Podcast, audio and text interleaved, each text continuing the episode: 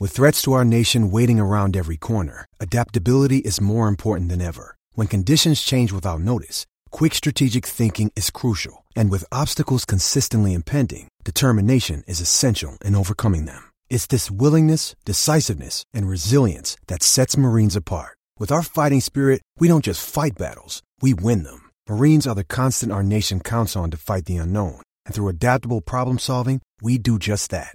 Learn more at marines.com. Thanks for choosing this free Anfield Index podcast. If you'd prefer to listen to this or any of our other shows without adverts, then now's the time to check out Anfield Index Pro.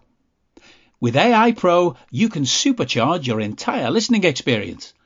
You'll not only get all of our podcasts without the ads, but you'll have them far faster with our quick publish feature available exclusively for subscribers.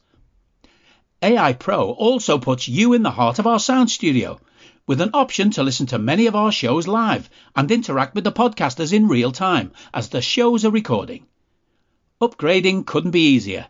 AI Pro is available on all popular podcast platforms, and we have our own apps for Apple and Android. Just head on over to AnfieldIndexPro.com and get started today. Hello and welcome to your post-match Raw on AI Pro, podcasting to you from my field here in beautiful rural Ireland. I'm Trev Downey, and joining me to give their reaction to Brentford 3, Liverpool 1 in the Premier League from the G-Tech Community Stadium are Dave Hendrick and Hari Sethi. I mean, there's only one way to sum that up. Um, it was a shit show, Dave, uh, on so many levels. Um, very hard to come on a show like this immediately afterwards and flail around and try and look for the uh, positivity that most people will be really, really clinging on to and hoping for from us. We will try our best, but let's be calling a spade a spade from the start. That was nowhere near good enough on pretty much any level. I'd like those people who are flailing around looking for positivity or, you know, preaching their positivity to take all that positivity, put it in a box, douse it with petrol and set it on fire because there's no positivity to take from a game like that, Trev. That was, with the exception of about 17 or 18 minutes at the first start of the second half, that was pathetic. It was pathetic. They were a shambles. Defensively, they were all over the place. In midfield, they were overrun. The two wide players were complete wastes of shirts and the two boys stood up, stood up top might as well have just, you know, got off and played a game of chess and tried to recreate that Messi Ronaldo picture that was going around before the World Cup. That was a disgrace, an absolute disgrace. And there's one man who is responsible for this and it's Jurgen Klopp. And I know it, we're not allowed to criticize him because, you know, he won the lot and all of this, but he has allowed this team to get old. He has allowed this team to get too comfortable. He has allowed this team to lose its edge. He has allowed an assistant manager to seemingly have far too much input on the preseason and tactical approach because there's nobody, and I mean nobody who's watched that team this year that can suggest that's the same team coached the same way it has been for the last six years. There's no intensity. There's no desire. There's no fight. There's no fucking bollocks to them, Trev. There's no bollocks to that team. They're running around aimlessly, half-arsing into tackles, no positional discipline, no tactical discipline, no seeming tactical plan other than let's horse it into the box and hope that Darwin can get on the end of it because that's all we did for the first half. And then the bizarre thing is at the end of the game, when, you know, we need to get the ball in the box to potentially, you know, score a goal, Matip and Konate are up front and we're pricking about, passing it side to side. Yeah. that is a shambles of a performance. And it sits on the shoulders of Jurgen Klopp. He is responsible for this. And when you hear the bullshit he came out with in his most recent press conference, where he had a pop at fans who've been demanding action to go and sort that midfield out, to go and bring in players to refresh this squad, not just recently, last summer, the summer before when he sits there and has a pop and says, well, part of my philosophy is that I want everybody to feel secure and I don't like to question them. He has allowed them to get too comfortable, too complacent, and frankly, too fucking lazy. So he needs to shape up and some of them need to be shipped out really quickly. And if they're not, he can join them on the way out as well. Bit of a tin ear from the manager with those comments. I mean, it's it's interesting. There's a quite a loud majority who you know are um, sort of toxically positive, if you know what I mean. Um, I had this uh, little walking scrotum come at me last night um, on the Bird app and uh, tried to tell me that I was only a whinger and a whiner and a big girl's blouse and several other choice uh, uh, things because apparently uh, he thought it was okay to join into a conversation I was having with a good lad on Twitter where I was saying uh, I was really disappointed that it w- looks like we weren't going to be doing any midfield business. Uh, and that we need not just one but about three. That was the general tenor of the conversation. Uh, and for telling him and not bowing down like most people do or running away exactly what he was, I got suspended for uh, 24 hours on the on the Bird app, and I thought, wow, that's a perfect encapsulation of how absolutely mental some of the people who support our team are in the way that they perceive things. And Hari, to bring you in on this as a kind of a segue, I mean, I know you probably won't go quite as hard or, or, or two footed uh, as as is the uh, the trademark of of uh, of, of our, our, our, esteemed colleague there mm-hmm. onto the manager. Yet there's a lot of sense in that um, assessment from Dave, and there is a lot of sort of like I say, almost uh, trust, just trust stuff um, Jurgen can do no wrong stuff, but we have to be able, don't we, to uh, articulate frustrations and point to where we think maybe things are going awry. Surely that's acceptable in this day and age without idiots losing the run themselves. Yeah, happy New Year, happy New Year, Trev. Uh, I, I, was just, just going to say, I mean, I've uh, one one positive that, that's come out of tonight is that uh, dry January for me uh, is now starting tomorrow, and yes, yes. thankfully the Christmas spirits weren't too far uh, out of reach. Um, so for tonight, uh, yeah, I think uh, very hard to disagree with anything I think Dave said, and I think actually. Uh, you mentioned sort of maybe the vocal majority there or, or minority or whatever being sort of uh, enthusiastic despite everything, you know, relentlessly positive in the face of you know quite a, quite a lot of factual evidence at this stage. Um, but I, have seen a lot of people who I, I, would class in the sensible lane, and, and, as you mentioned, it's on the Bird app. Uh, the sensible lane does seem to get narrower and narrower mm. um, with every month. Um, but there's quite a few still in there who I looked at and um, even they over the past few months, because it's been obvious for a number of months now, at least, if, if not if not much longer than that, uh, to ourselves we've been going through these games, you know, week by week for so long, that uh, yeah, Liverpool allow the engine of their team to rust.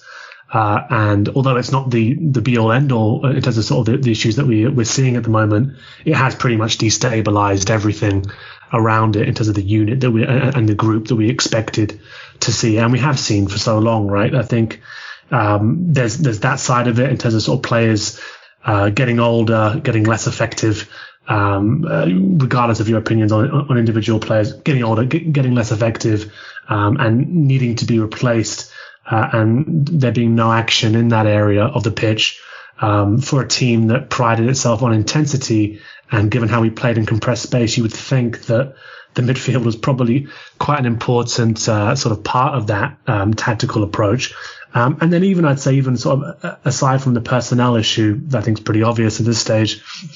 Uh, as Dave mentioned, not just tonight's performance and sort of the way in which the team was set up and how unprepared I thought they looked um, at times, which is again you, you look at the manager on that, but I think um, quite clear attempts to tweak the way in which we played to perhaps make up for some of the deficiencies or aging of, of some of these players.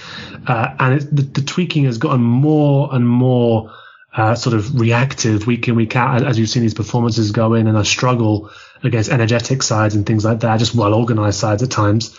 Um, that actually at this stage, you, you are frequently seeing players get on the pitch for Liverpool uh, and look confused as to sort of exactly what their job is, exactly what system they're supposed to be playing, where they're supposed to be positioned.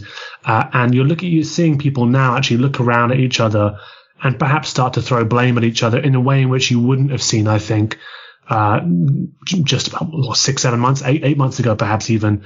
Um, I thought the unit was still stronger then. So, yeah, it, unfortunately, for the start of a new year, there's a long list of, of issues that, um, you could sort of uh, focus in on. I'm hoping one of them gets addressed this this month uh, in, in, terms of the midfield, but yeah, not. Yeah, people are trying to do positive mental attitude and all that stuff. January, start of a new year. Uh, that's that's really not helped my mood. Are you that person who has everything? The coolest merch and those must-have fan threads? Well, over at our Anfield Index shop, we've gone that extra mile when it comes to pimping up your Liverpool collection. From our popular range of bespoke design t-shirts, sweaters, hoodies and hats, to our signature edition mugs, prints and coasters, all provided with fast worldwide shipping. We have something for every red. We also stock official LFC merchandise and are licensed with the Premier League and UEFA to sell official iron-on shirt badges and sleeve patches. As a listener to this podcast, you can get 10% off everything with coupon code AIPRO10. Just head over to AnfieldIndex.shop or find us on Etsy by searching for Anfield Index. yeah, I think I think you, have pretty much summed it all up there in that last sentence. Uh, it is very hard to, uh, like I say, uh, pick too many um, gems or jewels out of it. And you know, you, are right, Dave. There was a little bit of a uh, tails up um, when uh, Robbo and the lads mm. came on, started the second half, and it looked encouraging. Um, but I bring it back, and I just want to talk about this before we get into our usual format. I just bring it back and throw this one out there just for the sake of it. I mean, you know, because again, people will be looking for reasons why this might have happened. If the, you know, terminally incapable of finishing, um, uh, chances when we really need him to, uh, Darwin Nunez finishes that one early on. Um, and it goes in and like it, he does everything pretty much exactly right. It's just, you know, the lads there to clear it off the line. If that goes in, um, you know where I'm going with this, Dave. Is there a chance that it all goes differently, or are we looking at a, thing that might have papered over cracks that are all too evident when we face adversity? No, we're looking at something that would have papered over cracks. Look, we weren't we weren't particularly good against Aston Villa, uh, but we got a win, and we got a win largely because they missed a couple of really big chances, but they played through us really, really easily. We got a win against Leicester. We were absolutely shocking in that game.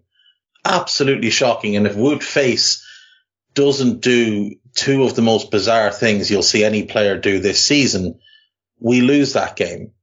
And this, we weren't any worse today than we were against Leicester they're just a better team than Leicester. They're better coached, they're better organised, and they actually want to play for their manager, as opposed to Leicester, who just couldn't really be arsed anymore.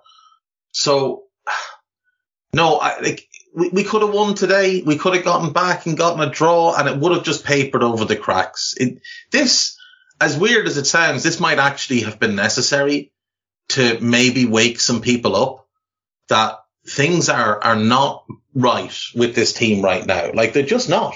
No, as I said earlier, nobody can look at this team and tell me that something isn't drastically wrong compared to what we saw last season.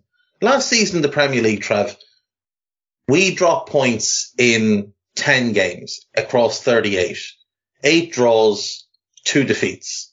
This season, we've already dropped points in nine in 17 games, four draws, five defeats. Take out the shitty um, title defense nonsense where we had no centre backs because we left ourselves short of centre backs, and look at the other th- three of the last four seasons. We lost six games in the league in those seasons, and two of them came after the restart when our players were largely drunk and had already won the title. It was already wrapped up. So in games that mattered, we actually lost four games in three seasons. And we've lost five games already this season in the league. And we got walloped away to Napoli. Like, there's, there's something not right. And we can point the fingers at individual players because I, I don't think other than Alisson, anybody can really hold their hand up and say they've been consistently good this season. But they also don't look well prepared. They don't look like they've been well coached. They don't look like they're like they're well set up to go and do much of anything. The only times this season that Liverpool have looked like Liverpool were the Community Shield and the game against City at home. And even in that game, we went to a completely different tactical plan, but we were aggressive. We were intense. We were purposeful. We were disciplined. All of the things that were the trademarks of that unbelievable group that went and won a European Cup and finished second on 97 points, then took 99 points the next year and went on that amazing run where they basically had the league wrapped up in like February. We were singing we're going to win the league in December because it was clear we were winning the league in December. Uh, like a month before we are now, that season we were singing we're going to win the league. And now, like, we, we just look lost. We, we look completely lost. And what's most infuriating about it is Spurs are shit. United are shit. Newcastle are overperforming. They're not going to sustain this. City look levels below where they've been in previous years. There's Arsenal. And if we were playing at a normal Liverpool level, what we've come to expect under Klopp, if it was us and Arsenal sitting at the top of the league, even if they were three or four or five points clear, you'd still be looking at it and thinking 20 odd games to go. This is ours we're walking away with this because they're going to stumble and we know how to sustain this, but we can't even find that level anymore. Hari, I'm going to bring you in on this because that's a, a, good segue point to have a look at the Liverpool team and talk about the bigger group in general. Um, Dave talks about that group who maintain that ridiculously high level of performance, points taking, uh, trophies, uh, long runs in cups and so on and so forth. And you we have to put a little bit of context and say that in the current situation there today, you have no Bobby Firmino, no Diogo Jota, and no Luis Diaz, and that is no small thing for any group. Uh, never mind ours. Um, that is a little bit of context for us. Uh, the captain was out with a concussion. I don't understand what happened there, but apparently that's a thing. Um, the group uh, that we had today, the starting team, we had uh, Ali and we had uh, Trent and Tsimikas as fullbacks with Konate and Van Dijk. Um, Harvey Elliott in midfield again alongside Fabinho and Thiago, who I think will be two of most people starting three. Um, to be fair, Salah, Nunez, and Ox again for some people, two of those would be um, starters in our in our front three anyway, depending on your preferences. But on the bench is where you start to see um, some of the creaks appearing in terms of the team because whereas we were not looking too bad defensively. Um, we don't have any outstanding proven attacker to bring on. There's Kelleher, there's Gomez, there's Keita, there's Jones, there's Robertson, Carvalho, Matip, Bajcetic, and Phillips. Three um, centre backs is lovely to have on the bench, isn't it? Three centre backs on the bench. Um, interesting uh, state of affairs, um, Hari, and what it speaks mm. to, just to l- l- fully frame this, what it speaks to really is maybe a little bit of oversight in terms of maintaining the personnel in order to keep the performance levels as high as they have been. Um, and that again, I guess, is is is where you start side eyeing maybe the management team. Yeah, no, I'm I'm I'm not going to get into um, so much of a discussion about sort of the the rights and wrongs about the the sports science work that's going on at the club at the moment. I think, I mean, Sai's spoken about that quite a bit in terms of it, it appears to be some worrying sort of trends developing around players being absent through particular types of injuries and. Uh, you know, we were pretty confident in the nutrition setup, the sport, you know, the and sort of the the physical sides of sort of the Liverpool setup um, over the past few years, and given lots of praise for the consistency that we we saw with players being being able to play on a regular basis without couple of exceptions. Uh, but yeah, it does appear to be an issue at the moment, and obviously having no left side, uh, left sided attacker available. Uh, and Gakpo still not um, registered. Hopefully that's sorted out now promptly, um, despite sort of still being stunned that that was the that was the priority signing. Um, that's yeah, that's that's one thing. I think you mentioned there. Sort of the, the, the kids on the bench. If you're being if you're being blunt about it as well, looking on the bench, I mean, Bajcetic, really exciting uh, young prospect, should be not should probably be nowhere near the first team. Uh, Carvalho, really exciting young prospect, should probably not be um, necessarily near the first team. Um, Phillips, uh, a defender that we you presumably tried to sell, uh, tried to sell in previous windows, and we know isn't good enough, despite being sort of a good, a good lad or whatever. Um, Gomez uh, not been great this season. Don't want to see him on the pitch necessarily too regularly. Um, obviously love Kelleher. Nothing, nothing to be said there. Jones, young, unproven, probably should be going out on loan to get more experience.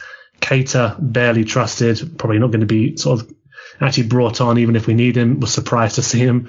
Matip, good. Robbo, good. I mean, actually limiting yourself to very, very few options in, in, in multiple positions there. Uh, in terms of the actual selection itself, uh, seeing Ox on the left hand side, hmm, I guess not altogether surprising given the, the lack of options there and the fact that, you know, Cody Gakpo wasn't registered in time. Nunez and Salah, happy to see those two again, of course. Thiago Fabinho, always happy to see those two together generally.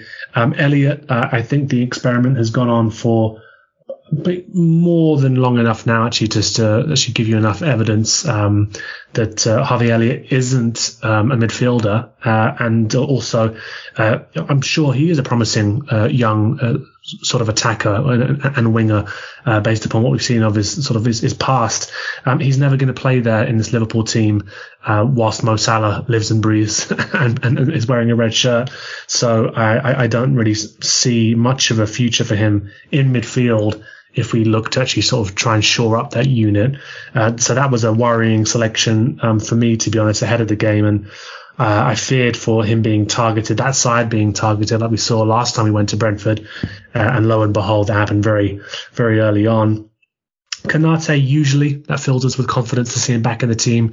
Unfortunately, appeared to be quite, quite a bit rusty today and thrown back into a pretty intense atmosphere. Trent, yeah, Tsimikas, I can understand that decision as well uh, Van Dijk Ali, I mean Ali, uh, uh, whatever bad word said uh, about Alisson Becker. Uh, but um, yeah, so decisions you can understand, weaknesses that worry you, uh, and children involved far too regularly. Can I come back to you in a second to talk about um, Brentford? Yes. Because they're very interesting, and I know you did a, a previous show. Um, but Dave, there's one Liverpool question I want to ask you around the selection. Um, if you want to say something else, of course, feel free. But then I'm going to start with you on Brentford. But the question that just came to my head uh, and to my mind as I was listening to Hari go through through the team there is I mean, it does seem like a little bit of an inverted world where you've got a guy who was being touted as a potential wing back in Alex Oxlade Chamberlain, who obviously played on the right, mm. um, not being put in that eight position where he can, you know, use his pace, track runners, do that defensive work, get up and down the line, all those kind of things, um, and play a forward player who is a forward player in a forward position. Um, am I crazy? No, no, not at all. I, I don't understand this obsession with trying to make Harvey Elliott something he's just not. Like, he just isn't a midfield player. And, like, you're doing him a real disservice by playing him there. And I know a lot of people got really excited last year when he had those good four games before his ankle got wrecked. But if you go back and watch them, we were again playing more of a 4-4-2 and he was playing wider on the right and Mo was playing more central and Sadio was dropping out on the left and it was basically a 4-4-2. The problem with Harvey is like, th- there's clearly talent there, right? I'm not saying there's not, but there doesn't seem to be much of a footballing brain now, which is normal considering he's 19, which means you really need to be giving him really strict instructions and we spoke after Leicester about where the fault of the Leicester goal came from. And it was him pressing over in the left wing area, taking a shot that started that whole thing over on the left wing while playing right side of midfield. Did anyone see where he was for their second goal today? Over pressing on the left wing, leaving Trent 2v1 at the back post. And I saw some people criticize Ibou watch it back, it's actually 3v2 and Ibou has to mark the guy in front of him. which leaves Trent 2v1. But the player who should be there is Harvey Elliott. And he's not. He's 40 yards away on the other side of the pitch. Like, if the lad is going to be in the team, he needs to be put in a really small tactical box, kind of like he was against Man City this year in the Premier League. When we played that 4-4-2 and he sat in front of Milner and he didn't fucking deviate from sitting in front of Milner. And anytime he got ideas about going somewhere, two and three people were roaring at him to get back. Mm. And nobody seemed to notice today that he's spending like ridiculous amounts of time on the left hand side. I, I, I didn't understand it. We bought Ox to play that right sided role.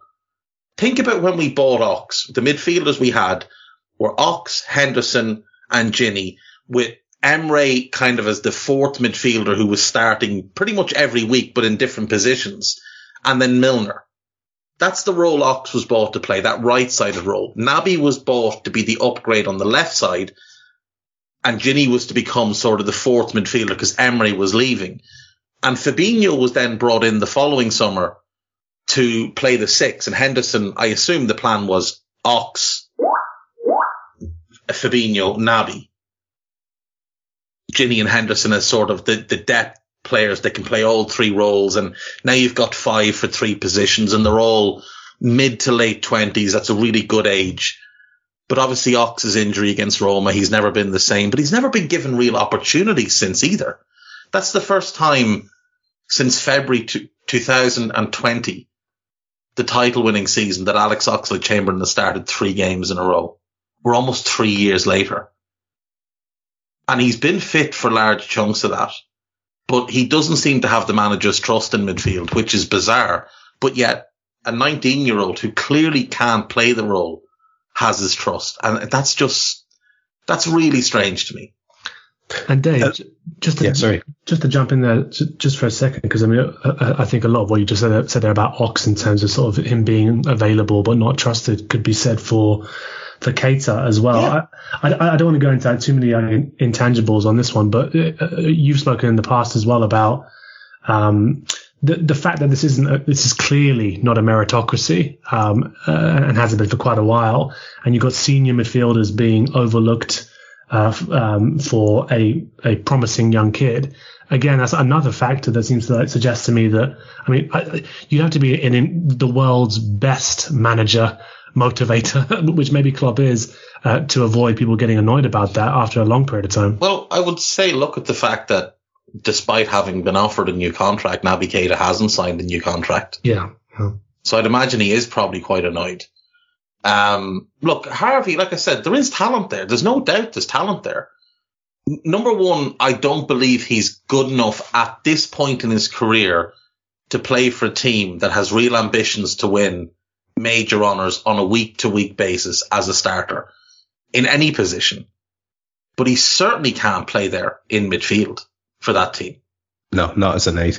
Let's have a look quickly at uh, Brentford because you'd have to say they were so well worth their win um, uh, over the balance of this game. Um, could have been, you know, four up at one point. Um, and Dave, just to start with you on it, they're very impressive Raya I, I like him a lot. I think um, he's he's really good. Um, Jorgensen, Pinnock, and Mee. Um, they had Roerslev, Janelt, Norgaard, Jensen, and Henry, and then Wissa and Mbeumo up top. Um, and it's a very straightforward system. The three lads at the back, the the wing backs, the lads working hard in midfield, certainly harder than ours were, uh, and then the two um, threatening attackers. And of course, we must uh, acknowledge that they started today without um, their uh, biggest threat. I think a lad who's got somewhere around 50% of their Premier League goals. Um, uh, who's uh, out of the running at the moment and may well be long term anyway because what's going on in his own life. On their bench, they've got um, Strakosha, uh, Da Silva, Ghoddos, Lewis Potter, Damsgaard, um, Beck, Sorensen, uh, Kramer, and Trevitt, and at least saw at least four of those, I think, in the end. Um, what do you make of this group? And, and, and, and, and they appear to be quite high flying. They appear to be doing really well. They, they appear to have the ability to string it consistently over a season and, and, and could you, you, by the looks of them on that showing tonight, they're comfortably top top ten. I would have thought. Um, maybe I'm over egging it though. I mean, you've seen more of them than I do. What what do you make of this setup under Thomas Frank? I think he's an outstanding manager. I think he's he's just got he's got a lot of what would have attracted us to to Jurgen back in the day in terms of that energy, that exuberance, that that ability to bring in players and you know fit them into what he wants to do, to know exactly who he wants and what he wants, to get full buy-in from every player. Now you're not saying Jurgen doesn't get that anymore, but you know those are the things I think when FSG looked at Jurgen years ago when they first bought the club and thought we're getting him at some point, no matter what, which is why they tried to get him when they sacked Roy. They tried to get him when they sacked uh, Kenny, and then eventually obviously got him when they sacked Brendan. Um, Thomas Frank, uh, whether he's at, whether he's got Klopp's level as an elite manager, I don't know, but I do think he's very good. They're a good unit. Like individually, they're not spectacular. Like, like you said, Raya has done really well for them since they've come up and he's certainly progressing well from, you know, where he was a few years ago. Um, but you look at those individual defenders, Jorgensen, Pinnock and Mee. Jorgensen and Pinnock have no pace. And you'd normally look at two defenders like that and say, well, they'll struggle in a three because one of them will get dragged out into a wide area, but they don't commit themselves to wide areas. Those fullbacks work incredibly hard. Very similar to how ours used, well, ours, ours, Andy Robertson and, and Trent do. But they don't put as much into the going forward part, but they put it all into the defensive part. The midfield unit is really succinct, really close knit, really tight, really hard working, and all have a good technical level. Like they're not just three grocks in there kicking lads. If you want to get into a kicking match, they'll kick the life out of you, but they can also get the ball down and play. Jensen's a good passer. Norgaard's a super intelligent player, and he's the one that kind of talks everyone through the game. He's just like, remember I used to watch Thomas Muller playing for Bayern and you think, well, he's doing two or three lads thinking so they can just go and do running. Yeah. That's kind of what I see when I, when Norgaard plays, but Jensen and Janelt are also both intelligent players and there's just, they're a really strong group. And then without Tony up front, you've got the two burners, both of them, like when they turn on the Jets, like Bryan and Mbeumo ran away from Virgil as if he wasn't Virgil. And obviously he goes off at half time injured, but as soon as it happened, my first thought was Virgil's got to be injured. But then you see him run away in the second half from Ibou, who's also quick. Then you see him keep pace with Ibou a couple of times. They're a really good unit. They, they're a really well, well run club. They're one of those model clubs like Brighton where they do every little thing right and like we used to when Edwards was running a really tight ship, they find those little marginal gains here and there. Like they really take advantage of their set pieces. When was the last time you saw a Liverpool team with Virgil van Dijk in the team look so horrendous on set pieces? But look at the creativity of their movement from that little cluster at the back post. It's not the same run every time there's three and four variations, and our lads couldn't figure it out. They were just going to their cluster and then going off in different areas. And, you know, when you see the space that they're finding themselves in and the fact that we couldn't cope, we couldn't cope at all with their set pieces because they're really well drilled. When they beat West Ham, the two goals came from throw-ins. We haven't seen a Premier League team score goals from throw-ins regularly since Stoke.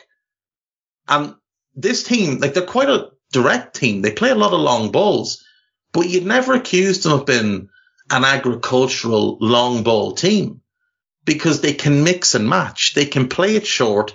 They can draw you in and it's a very quick ball backwards and the long ball over the top to the two, the two sprinters or when Tony's there up aimed at him. They're, they're a really well coached, really well balanced team that are establishing themselves in the Premier League with no hint of imposter syndrome we used to see teams come up into the league and, and you know they'd all they'd look like like Norwich is the perfect example.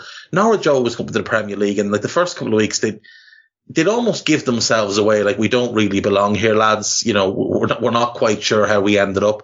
We took a wrong turn.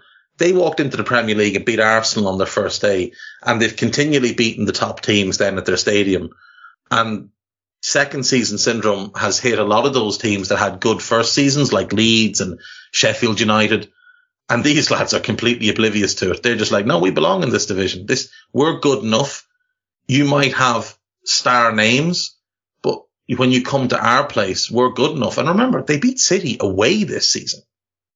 And that's the thing, Harry, the, the team ethic, the plan, mm. the identity, for want of a better term, which is all features that we've been used to uh, being able to rely on from a Jurgen Klopp team, um, very much present in that Brentford side. And just to give you a chance to speak about them, what is it that really takes your eye with them? Like having spoken on your show in advance and, and, and heard about what it is that you know the fans have been looking at on a regular basis.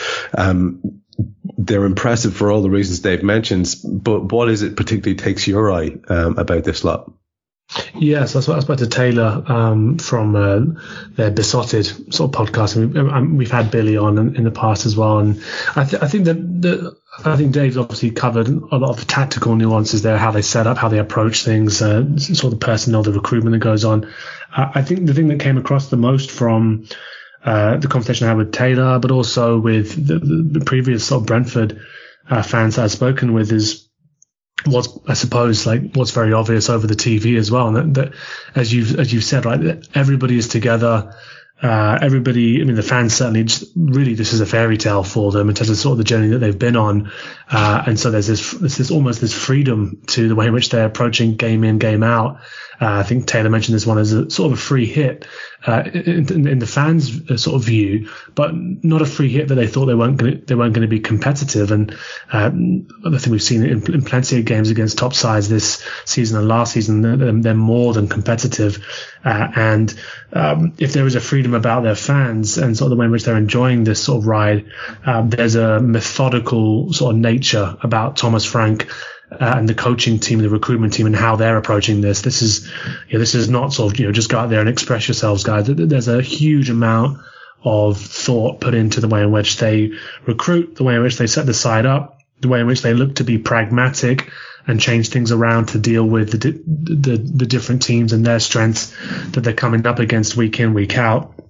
Uh, and even down to sort of the you know the clear attention that, that they put into set, set pieces that we saw frequently today. I thought you know, there's there, there's a level of detail and preparation there that you can you, you can only help but admire as well. I mean, we, we, come on this pod frequently and talk about you know sides that are using sort of state money um, and money from sort of various um, different sort of origins to sort of game the system, if you will.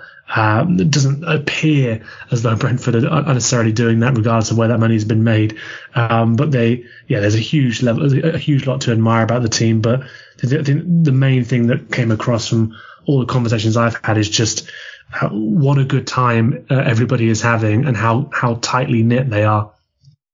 Uh, God, you envy them that, don't you? Um, yeah very much been the story of of our lives for the last while, and it just it, it's hard to see it fall away so so spectacularly. Um, Hello, I'm here to annoy you. I'm here to annoy you into listening to more of me and more of others on EPL Index. We don't just have the Anfield Index stuff, we've got EPL Index as well, which covers the entirety of the Premier League and we have three podcasts and a whole bunch of really good writing on EPLindex.com. The podcasts are my own two footed podcast, which is every day at 4 p.m., Monday through Friday, covering the whole league. We have a tad predictable, hosted by Tadiwa. You know Tadiwa, he does Anfield Index. He presents a tad predictable before every Premier League match week. And then Kevin DeVries and his crew on the EPL roundtable there every week after the Premier League match week. So make sure you listen to everything we're doing on EPL Index and follow us there on Twitter at EPL Index. Thank you. Bye bye. we're going to split the first half into two. Um, and Harry, you and I are going to chat about um, a moment of um, uh, joy for Thomas Frank's lot. We'll go up as far as the first goal or thereabouts. I'll do the balance of that first half with Dave then. Um, because we have gone long in the opening and we're going to have to go a little bit into another topic. So the match uh, moments may have to get whittled down a bit or got, get gone through quicker because there are there was at least one more topic raised by Dave earlier on in terms of a certain person and their influence being uh, shouted about on Sky Sports by Jamie Carragher this evening in a way that's you know yeah. going to raise a lot of eyebrows. Um, so we should probably get to that before the end. That opening uh, part of the first half, which um, we're going to build up to their goal. There is an early yellow for Jorgensen um, on Darwin Nunez in six minutes. There's a decent move, ended up with an overhead pass uh, for us. Darwin has that opportunity on seven minutes, uh, where he does well. It's a nice ball through by Mo Salah. Um, he takes it, um, um, drifts to the left and, and dinks it back across towards goal. Um, you're thinking, oh, he's finally done it, but Mee is there on the line to clear. There's a yellow card for Harvey Elliott who goes in late to stop a counter attack on eight minutes some good work um, covering and blocking across by Thiago on 12, who obviously has one eye on his defensive duties at all times in this current setup. 12 minutes, Janelt has a shot, but it's straight at Ali. Wissa has an overhead effort on 15. Uh, but he was offside anyway. It was just a little bit of a worry because the ball was played into him and he was able to sort of like take his touch, touch it up in the air and, and shape to do his overhead. And, um, anyway, he was off. Um, and then on 16 minutes, deep cross from the left side to the back post. Uh, Tsimikas did enough. Uh, Mbeumo got away from Virgil um, on the break, but Ali saved on 17 and on 18. Um, on the back up of on the back of those little bits of momentum and slight chances for them, they are ahead because from that um, uh, Ali saved, there's a corner, and from that they score. Um, Sky were getting very excited about the way they pile bodies in there, like really making it seem as if it's just uh, into the mixer and basically throw all your bodies in, uh, kind of, um, as Dave said, agrarian tactics, Harry. But I mean, you know, there's probably a lot more to it than that. And to be honest with you, it shouldn't really matter because it's a near post corner that should be cleared uh, one way or the other. It goes off Ibou, who could be seen as unfortunate. It goes off his knee, shin, having taken a touch somewhere else, I think, in the way across. Alisson, absolutely heroic on the evening again, as always. Uh, does his best tr- to perform miracles, but he can only touch it onto the post and it goes in. Um, they had certainly, after that opening few minutes, started to build their way into the game, and it felt, if it felt, if not deserved, then hardly um, uh, a, a, an unfair reflection of what was happening to date. Yeah, it was, it was a weird one for me because I actually thought that um, I mean there were there were small periods of this game where I thought Liverpool played well. One was the start of the second half for for a little bit of time, um, and actually, I, I, thought on the whole that she sort of started the game off fairly well in, in, in looking looking assured uh, and looking like we'd sort of uh, prepared for the game and what to expect, uh, and putting together some nice moves in the in the attacking sense, um, and sort of you could see what we were, what we were trying to do, which is very initially, uh, and then it just it just seemed to dissipate for a little bit once they went a bit more direct uh, and tried to cause us problems. I mean wasn't too threatened by any of the, sort of the, really early chances that you mentioned there. Uh, but um, uh, the, the I think I think the chance that people will be talking about obviously that that counter attack that led to the corner where, where we conceded. Um, I suppose I mean yeah we'll have to see what happens with Virgil on this injury uh, that he's he, he, supposedly has. You imagine he had that before the game. Uh, and then sort of said he was fit to play and then aggravated it a little bit. But I mean, I, am a little bit more forgiving of him in that situation. And I think some people sort of are using it to sort of say his uh, ACL is done. Can't can't keep up keep up with it with the likes of sort of, sort of Mbeumo anymore. Um, I think it's more sort of the, the bad body position that he has and the standing start that he actually approaches that from. Whereas uh, is obviously on the run, you know, ball played into his path, uh, full momentum, and Van Dijk's then tr- trying to sort of put the afterburners on to to catch up with them. Nevertheless, Uh, it's, it's the sort of counter attack. It's the sort of um, chance in transition that we've seen so many teams use against us this season. It used to be our weapon, which is why it sort of stings even more every time I see sort of teams do it to us. Uh, and then the goal itself, I'm going to lean on the on the side of yes, it obviously should be cleared at the near post, like we see you know, the majority of times, and I've gotten used to with certainly with Van Dijk in the side. Uh, it should be cleared. Uh, I, th- I, think that's quite unlucky, to be honest. I think for for Ibra, I'm, I'm, not I'm not willing to place too much blame on him in that situation. It should be cleared, and then the ricochet could go anywhere. It unfortunately goes into the goal for us. Uh, and then yeah, it, it's it's sort of what we've seen throughout the season, right? Even with a promising start, even with uh, you know, good signs. The first sign of adversity, where we used to see this bunch group together, band together, and get through it. Uh, this lot seem very vulnerable. Maybe they're sort of very aware of their own vulnerabilities. Yeah, uh, we tried to bounce back, Dave. 23 minutes, some decent pressure by Oxlade Chamberlain. Uh, good ball out to Tsimikas. Uh, he drove a low shot at goal, at least got on target, uh, uh but it was saved. Uh, corner from that, nothing came from it. 25 minutes, Jensen was on the break, hit one over, but it was a corner. And from that, their um, tactic of crowding the box worked yet again. Absolute clown cars pinball scenario at the back for us. Ali doing heroics makes a double save, I think, but it ends up in the net.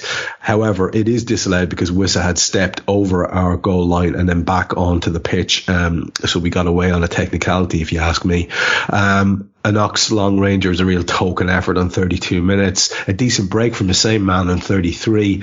Uh, and he's pulled back in front of Stuart Atwell, but nothing's given. And at this point, I'm kind of wondering why we keep just lobbing crosses at their 11 9 defenders. Uh, it's a strange tactic. Um, a dangerous deep cross headed out for a corner by Tsimikas. Um, soon after that, about 38, 39 minutes. But it was Tsimikas' shy pass that actually caused the danger in the first place. He plays a, a no hoper of a crossfield ball and it's towards Trent, but it's intercepted and he has to make that defensive header. It goes out for a corner and here we go. Uh, they go 2 0 up. This time it does stand. VAR goes and checks it again. Darren England, who is the man uh, who's caused so much heartbreak for us in the past, um, uh, disallows this one too. Um, it, it's it's I think Wissa taking it down and volleying it home. It's a lovely finish, um, but it hits Ben Mee, who's in an offside position. They take a long time about it, but it's disallowed. Now, you know, can, we should. Can I just pause you there for a sec, Trev? Yeah, yeah, yeah, yeah, yeah. Right. So first things first. How much time did Yoane Wissa have? Like, oh, it's ridiculous. How is he allowed to chest that ball down into about six yards of space? Yeah. But secondly, did you see how devastated Stuart Atwell was when he had to disallow that goal? Gutted. Gutted. He was absolutely gutted. And I'm sorry.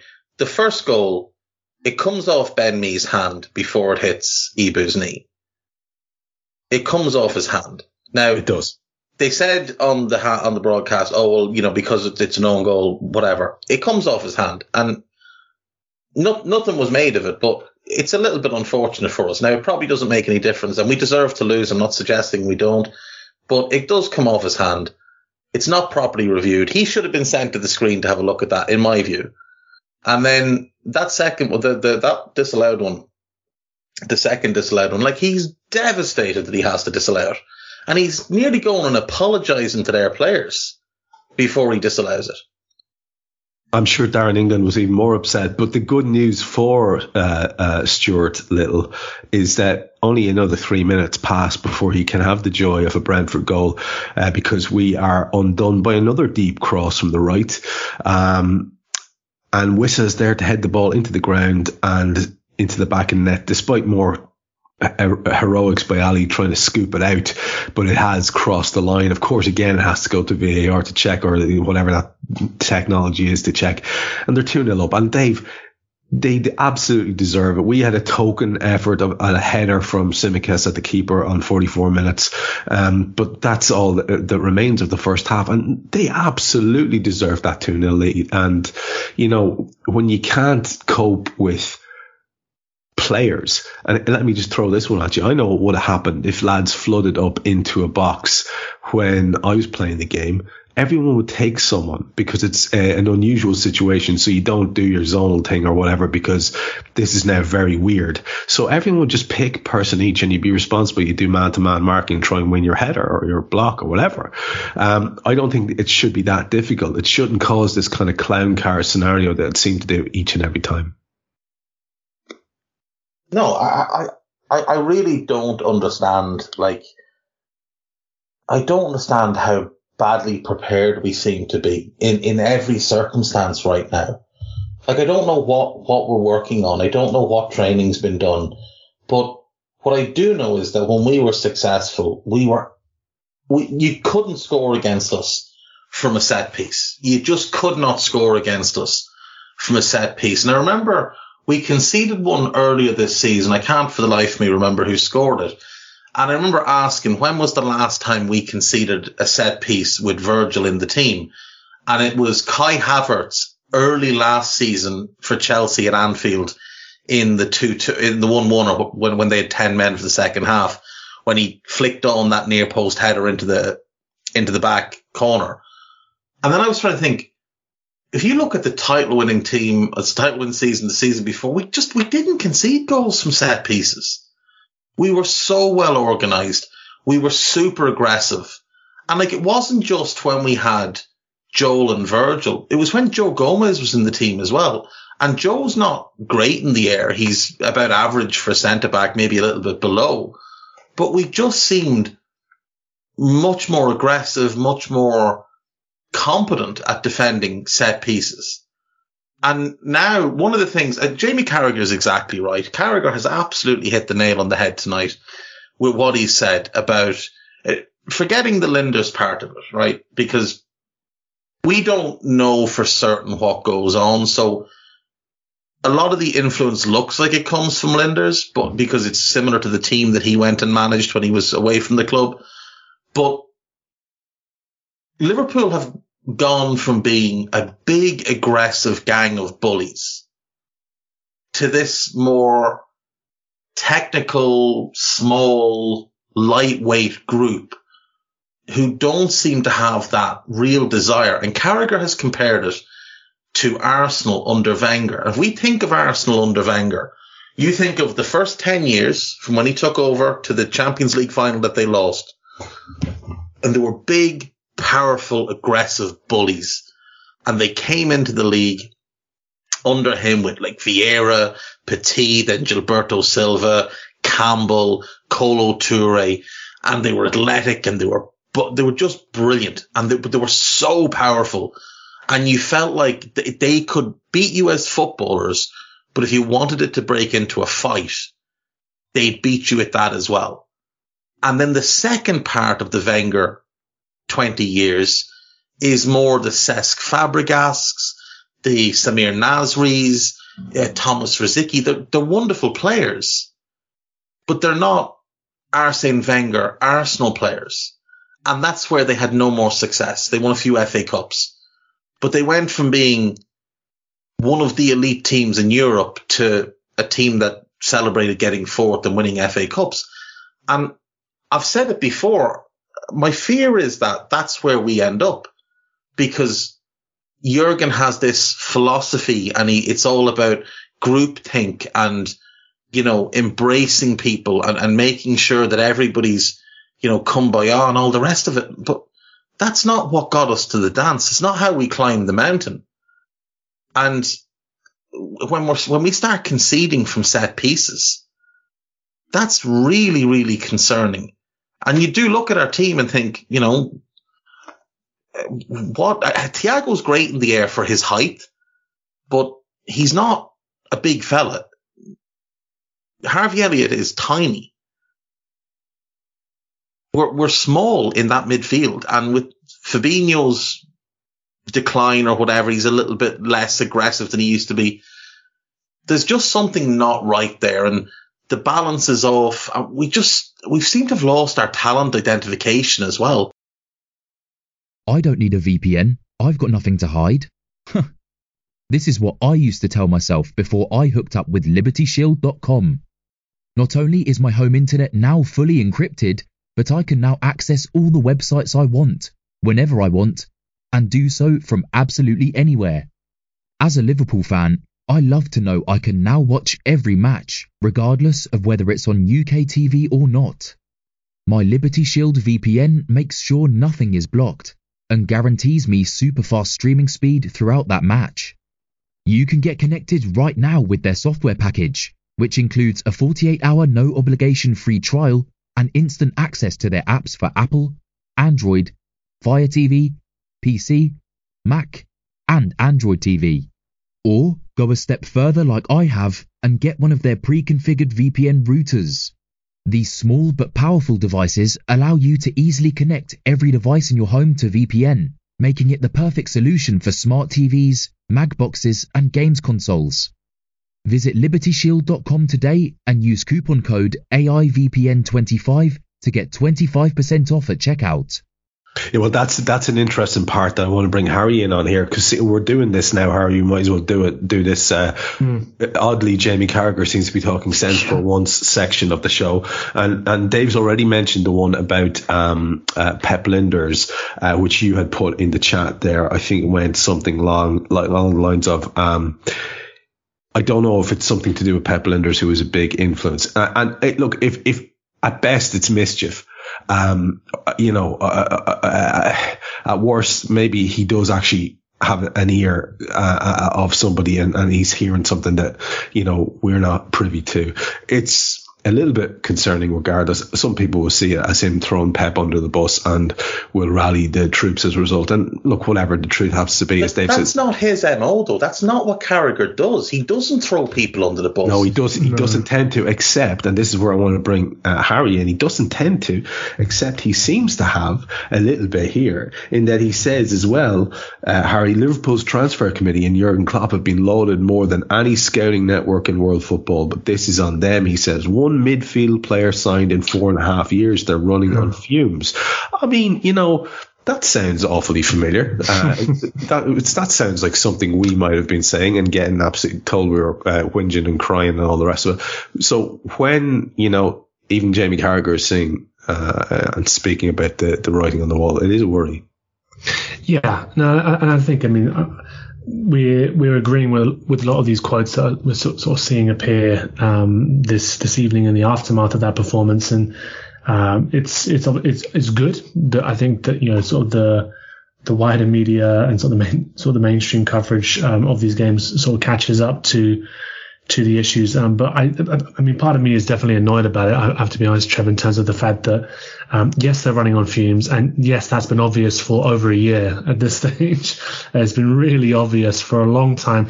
Um, and a really good example of why it's obvious and how obvious it is uh, is shown by how many teams set themselves up with that in mind week in, week out, uh, and have done all this season.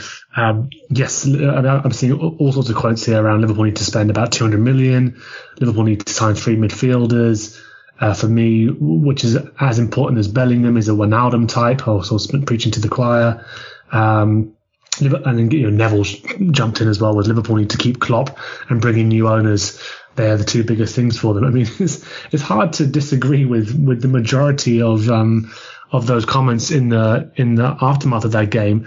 Uh, yeah, I, I think it's, it's it's difficult to understand um, or sort of know how much truth there is around the Lijnders thing, uh, but the the points Dave is making and the ones that we can see week in week out, this this looks a long way from a Jurgen Klopp team. Uh, and of course, managers evolve, they adapt, they they they they, they pick up new things as they go along and, and, are working with different players. But this looks a very long way from a Jurgen Klopp team. And when the team does look at its best in now moments, about 20, 20 minute spells uh, this season, when they look to go back to their old approach and sort of building chances through intensity and pressing, but they can't sustain it for long periods of time. When they look better in those moments, you do have to question, okay, so why is the team not allowed to get to the stage where they can only sustain that for 20 minute spells?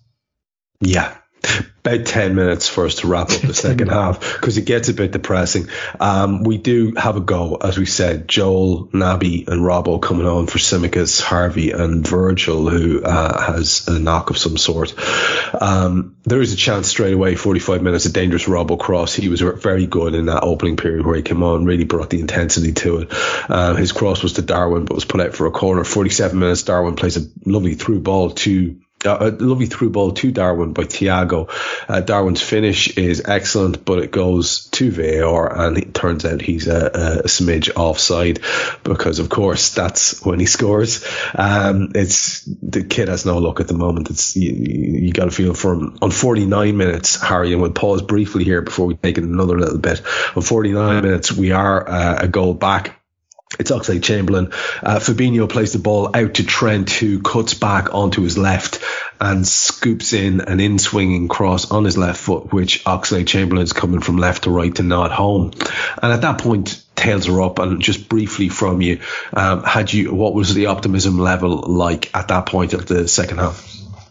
Yeah, it was it, it was it was reasonably high, um, just because I think that that goal came sort of fairly sort of shortly after the Nunez uh, disallowed one as well. So I was hopeful that maybe we'd be able to keep that intensity up for a little bit longer, maybe get another chance, and yeah, we'd we'd we we we hit them sort of quickly with two two sort of quick fire goals. Uh, um, I mean that, that, quickly dissipated, obviously, but in terms of sort of j- just that little bit of action, Nunez. I mean, I think I actually stopped. I didn't, didn't talk about his chance in the first half, but yeah, the guy does absolutely everything correct there in terms of sort of ra- um, you're making the run, timing that correctly, rounding the keeper, and is obviously sort of denied by Ben Mee.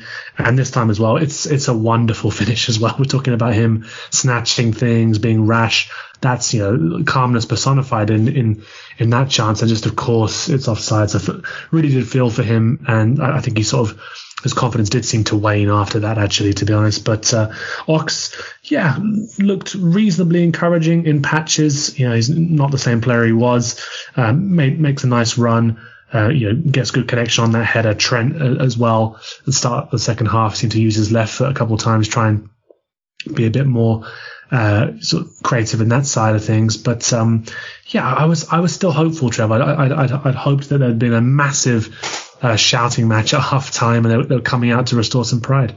Yeah, like you know what, I'm gonna because we want to just keep this to a reasonable length, and you're going to have to have your, you no doubt will have some bigger, wide ranging thoughts uh, for your wrap up. I'm going to come back to you for your wrap up thoughts in a minute, and I'm going to just go through the rest of the, uh, the, the, the half here with Dave, because honestly, you know, after that goal, um, I've just noted that you could really see the difference that Andy Robertson had made. He had the captain's armband on. He seemed to be really taken seriously and and, and, and, and, and doing well. Impetus, penetration, 54 minutes. There was a, a great turn and a carry from Fabinho. Then he has a dig at the end it, well saved. Um, Thiago then does well to stop a Wissa counter on 56 minutes. He has two digs himself. Three minutes later, that ends up in the corner. We get nothing from. Uh, Naby and Mo create some good pressure uh, on 66, but nothing comes of it. Darwin in a good position on 69, but pulls a shot, hope, shot hopelessly wide from right to left in a way that we were all too familiar with in a recent match where he did the same thing about four times. Um, Trent did very well with a back header to Ali on 70. Darwin picks up a yellow on 72. They bring on Dasilva, Lewis Potter for Jensen and Norgaard. There's one more sub there as well. Wissa went off as well. Um, 74, Trent had a chance to shoot after some good work by Naby, but he got crowded out and there was possibly an opportunity to pull his, pull the trigger on his left foot. Uh, 79, Mo has a shot for, you know, he's drifting in from the right and he sort of pokes a shot with his left towards the near post. It goes out for a corner and I'm just going to pause there and say that we're not seeing anywhere near enough from that lad at all, anywhere near. Eight minutes um, from that second corner, uh, Ibou has a header across the face of goal, flashes it from right to left. That we bring on Curtis for Oxlade Chamberlain on 82 minutes because Jurgen on 83 we are uh, 3 1 down, the game's over. It's in Mbeumo. Uh, it does go to VAR and it's given. Uh, Ibou was under pressure does get a bit of a shove, um, but Mbeumo overpowers him, gets in and finishes past Ali. And I'm just going to take it through the rest of the incidents there, Dave, and you can pick the hell, whatever the hell you want to talk about. Um, at that point, when that goal goes in in the second half, they had had 27% of the ball, one shot, one goal. 86 minutes, they bring on Ghoddos uh, and uh, Canos for Mbeumo and Janelt. And uh, then on 87, Naby hit Mo from point blank range uh, in front of goal it didn't really matter at that stage because we were 3 1 down. Six minutes get added, much to everyone's chagrin. Uh, Ali had to do brilliantly on 93 with a cross from the right to, ta- uh, to stretch and get a hand to it. And then Trent had a shot cleared off the line by Mee because that seems to be what Mee does. Um, yeah, uh, I'd love to have been able to dwell more on really, really creative play and fantastically incisive opportunities there, Dave, but I can't do it. Um, talk to me about that um, second half and your thoughts in, in general, and then we'll finish the show with you after I get Hari's wrap ups. I thought, um, I thought the three boys that came on at half time all played fairly well. I thought Joel, with his ability to carry the ball, created real chaos in their kind of set half field defense where they had those two lines of five basically lined up in front of us. But with Joel able to beat the ball, or beat, beat, beat a line by carrying, and with Naby being able to, to drift through the lines with the ball at his feet as well, I, I thought we were really starting to open them up. And, you know, it's not that long ago they went 2 0 up against Spurs at home and threw it away and ended up drawing 2 2. And they deserved the draw, but they very nearly lost the game when Kane hit the crossbar late on. And I thought, we can absolutely open these up. And we saw the Darwin chance. Unfortunately, he's a half yard offside. It's a brilliant finish, which, you know, proves that he can finish. Then we get the goal. And you know what was really weird was we, we get the goal. Ox scores, what, what was that? 56 minutes or something like that. Um, or whatever time it was. Ox scores and then it's almost like we froze him out of the game because they seem to stop passing him the ball. And you would have thought, having gotten a goal, his confidence is going to be up and maybe get him a bit more of the ball and see if he's, you know, if he's willing to take them on and, and try and make something happen. We just stopped doing it. Um, I thought Naby had a, had a good, a good half, obviously came on, had some good dribbles, good one twos, created a couple of half chances set Trent up for a decent chance after decent work by Mo, but Trent didn't shoot first time because he didn't have his feet right. Um, I've seen people criticize Naby for the third goal. He's trying to make something happen and he gets tackled because he's two or three v one in an area of the pitch with no support because all of our lads are gone and standing in the penalty area. And we, we'd seemingly lost after Darwin got hurt. We seemed, or got a, got the yellow card we kind of seemed to stop playing and we didn't really seem to have any desire. And then they get that third goal. Now, Ibou should do a lot better. When he, when he controls that ball with his head, he should actually have just headed that ball either back to Alisson or just behind for a corner. He shouldn't be trying to control the ball there. He does get a, a little shove in the back, but his leg, as he runs also catches the inside of Mbeumo's leg. That part's not a foul. The push in the back is a foul, especially when you're that big and running that fast. Any kind of push is going to send you over. But it would have been soft in my view. Like, and it would have been another excuse and another plaster over a crack. We, we deserve to lose today. And, you know, it was, it was good to see Robbo grab hold of everybody after that third goal and start screaming at them and telling them to up their effort and up the tempo. But then it never happened. And like I said earlier, you know, we spent the whole first half throwing in crosses left, right and center that nobody was going to get on the end of. And then from their third goal onwards, there's about 10 minutes. There's 10 minutes left. And we just kind of give up on pulling the ball into the box. One of Matip and Ibou was in the box pretty much that entire last 10 minutes. And we weren't putting the ball in towards them. We weren't trying to create any sort of chaos in their penalty box or, or anything. And it was just really, really disappointing to see. And the whole performance was just, it, it was a, it was a shambles. There was a good 20 minutes or so to start the second half. But other than that, they didn't look like they cared, Trev. And that's, that's what gets me there's too many lads walking about getting by on reputation, you know, phoning it in. As you said, we need to be getting a lot more out of Mo. We need to be getting a lot more out of Trent. I know he had a couple of decent games coming into this one, but we need to see more of that.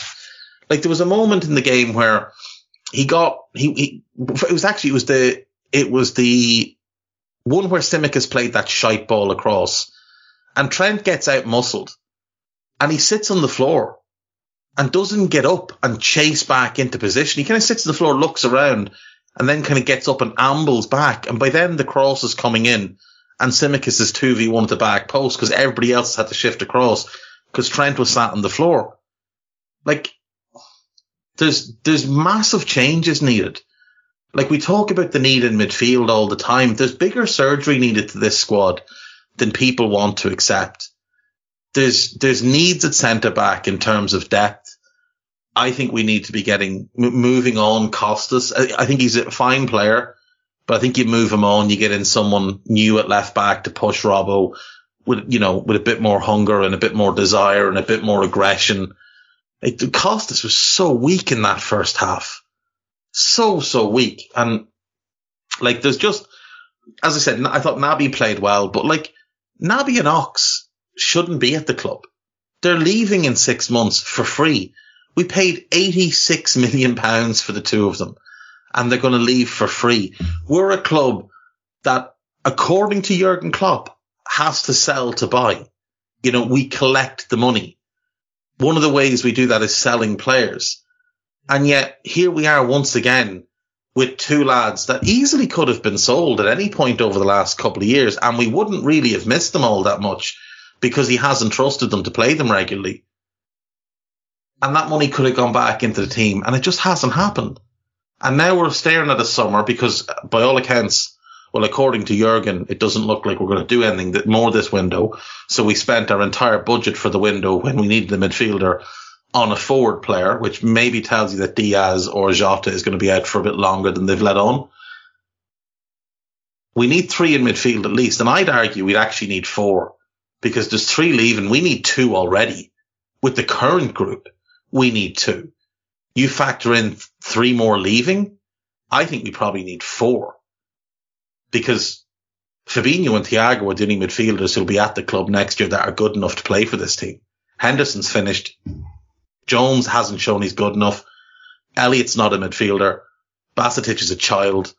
I mean, what's going to happen? Tyler Morton's going to come back off loan and that's going to be the answer. Like, do me a favor. Like, Joel and Joe, they've been pretty poor this season. I thought, uh, like I said, Joel played well today, but he's been pretty poor this season. Should be moving him and Joe on.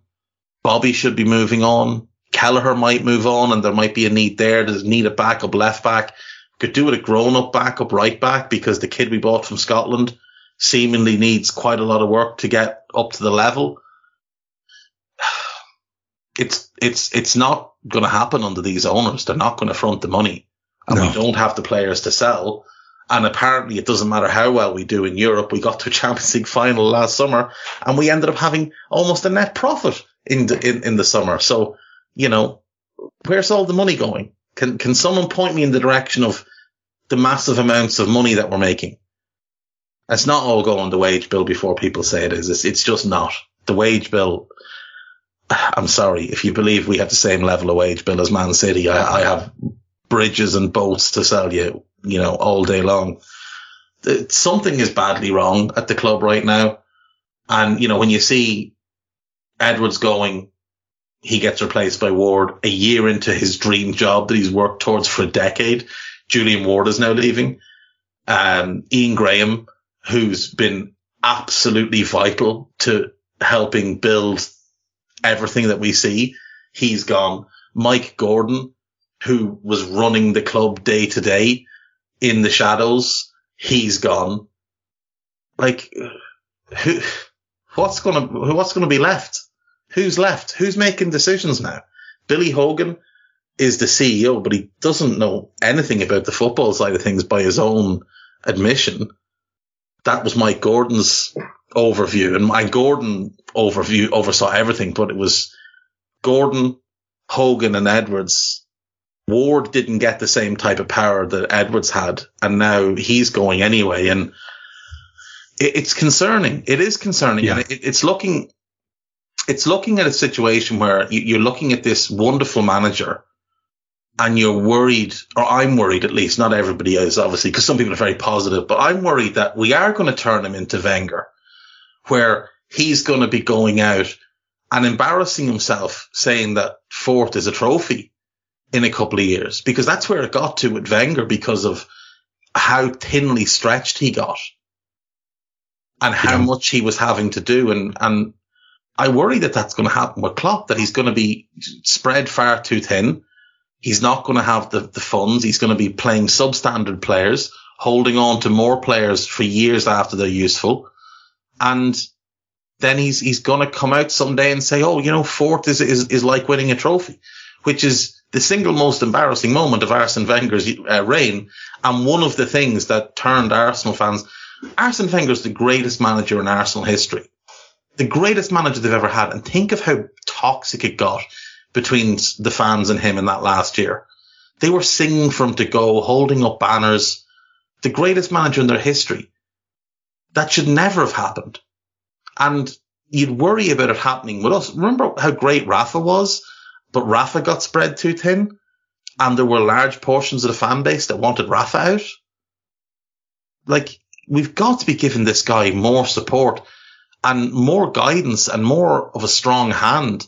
Jurgen doesn't work well when he's got total control. He said that when he arrived at the club.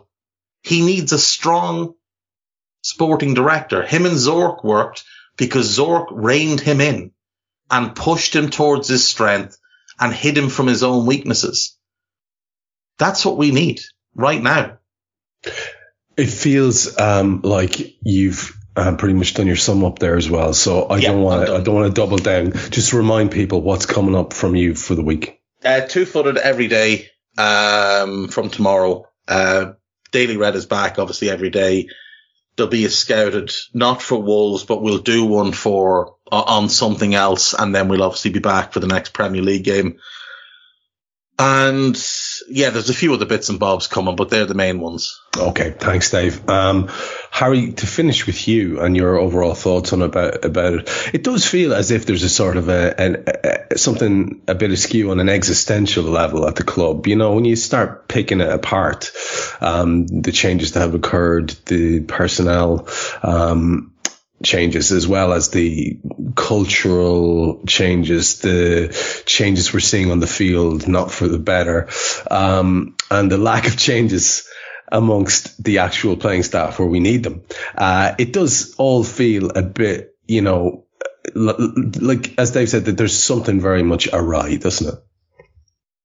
Yeah, no, I, I remember when Klopp was appointed, and um, I think one of my one of my overarching feelings was just was relief in that there would, would be less focus on some of the the issues that we we'd ended up focusing on quite a lot by the end of Rodgers' time um, around or dysfunctional elements of the club and things not working as they should, and some people you know after more power than, than they had or or more power than they should have, and things not working in lockstep. And that was one of the most enjoyable things about Klopp joining uh, beyond his own brilliance is, has been you know the, everything working together um, so efficiently. And yeah are plenty of times that we spent talking about how well run the club was and you, and you fear that that has that has changed. Um, and again I think w- when we we're talking about Klopp and having increased power and Lijnders and things like that obviously there's a degree to which you know, we don't know exactly but we're we're putting two and two together based on quite a lot of evidence at this stage.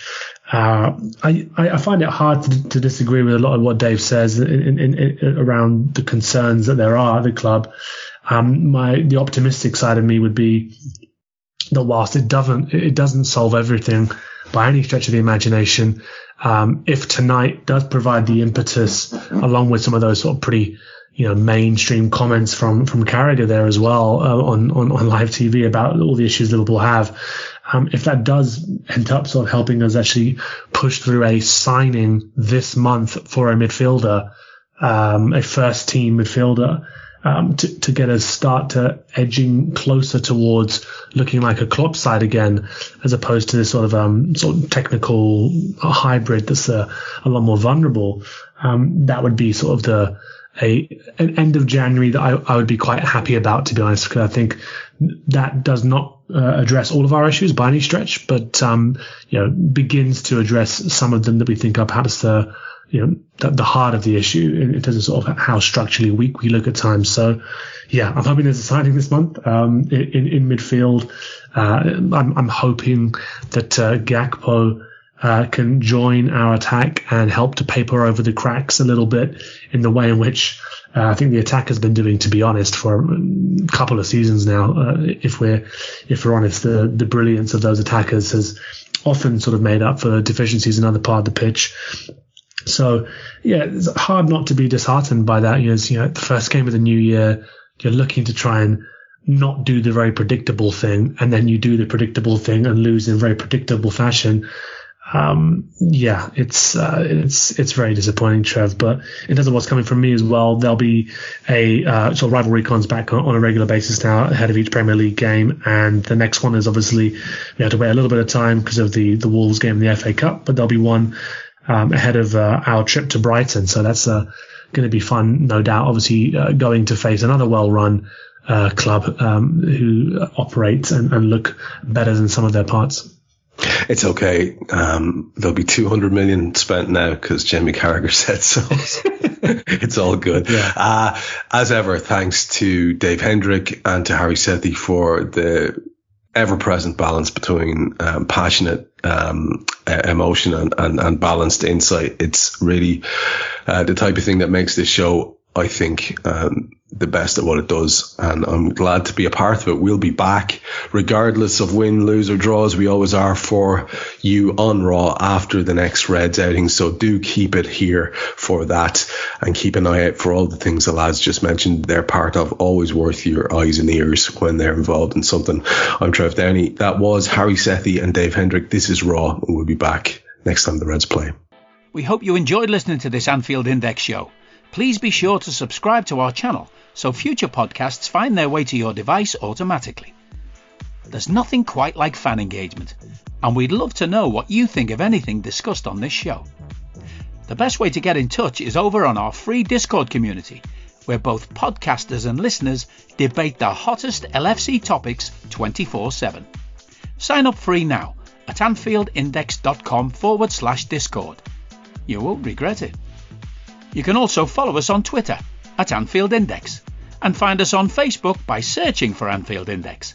Oh, and before you go, we'd love it if you could leave us a five star review on your favourite podcast app.